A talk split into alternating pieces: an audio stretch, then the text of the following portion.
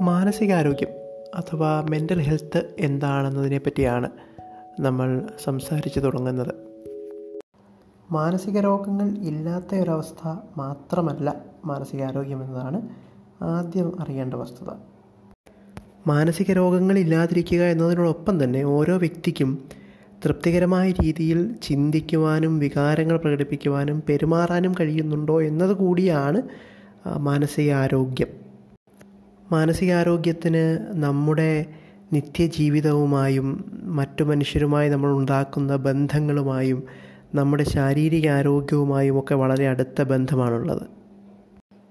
നമ്മുടെ പലതരത്തിലുള്ള രോഗാവസ്ഥകളും നിത്യജീവിതത്തിൽ നമ്മൾ അനുഭവിക്കുന്ന മാനസിക സമ്മർദ്ദങ്ങളും ഒക്കെ നമ്മുടെ മാനസികാരോഗ്യത്തെ വളരെ മോശമായി ബാധിക്കാം. ഇത് നേരെ തിരിച്ചുമാകാം. മാനസികാരോഗ്യം മോശമായിരുന്നാൽ നമുക്ക് അനുഭവിക്കുന്ന രോഗങ്ങളുടെ കാഠിന്യവും തീവ്രതയും ഒക്കെ കൂടാം.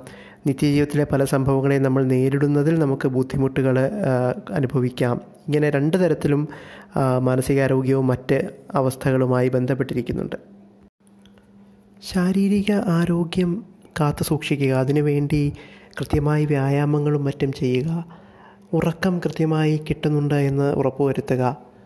ഭക്ഷണക്രമം കൃത്യമായി ശ്രദ്ധിക്കുക ഭക്ഷണം ആവശ്യത്തിന് ന്യൂട്രീഷ്യസായ ഭക്ഷണം കഴിക്കുന്നുണ്ട് എന്നും അത് കൃത്യമായ ഇടവേളകളിൽ കഴിക്കുന്നുണ്ട് എന്നും ഉറപ്പുവരുത്തുക. നിങ്ങളുടെ ബന്ധങ്ങളെ ഊഷ്മളമായി നിലനിർത്താൻ ശ്രമിക്കുക. വിനോദങ്ങൾക്ക് ജീവിതത്തിൽ കൃത്യമായി സമയം കണ്ടെത്തുക തുടങ്ങിയ കാര്യങ്ങളൊക്കെ മാനസികാരോഗ്യം മെച്ചപ്പെടുത്താൻ സഹായിക്കുന്നവയാണ്. മാനസികാരോഗ്യം എന്ന വിഷയത്തെപ്പറ്റി തൽക്കാലം ഇത്രയേ പറയാനുള്ളൂ. മറ്റെപ്പിസോഡുകളിൽ മറ്റ് വിഷയങ്ങൾ ചർച്ച ചെയ്യാം.